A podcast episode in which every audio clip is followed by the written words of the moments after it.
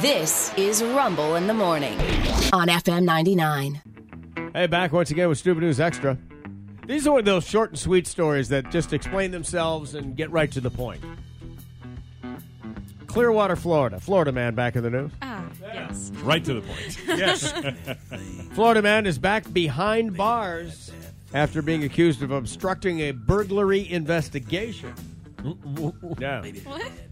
Uh, the arrest report said several witnesses reported seeing somebody enter an unlocked car that was parked outside of an apartment building. Deputies tracked the suspect down a couple of blocks away and questioned him about the alleged burglary. He refused to identify himself, he refused to cooperate.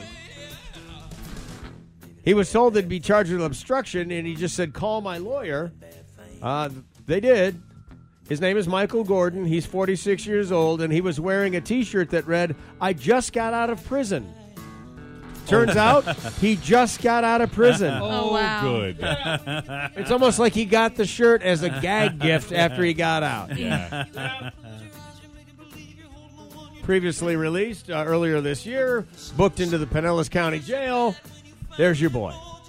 Nice. Just got out of prison. I'm not helping you, man. You know, whenever a Florida man gets arrested, Yeah. I wish they would act surprised when a, a Florida man breaks another law. Like, what, what the hell? He's in prison. How did that happen? What? Wait a second. You Are you telling me? there's more than one Florida man? God help us all. Thank you, Ice. That story's true. And stupid. And that's why it is. stupid news extra.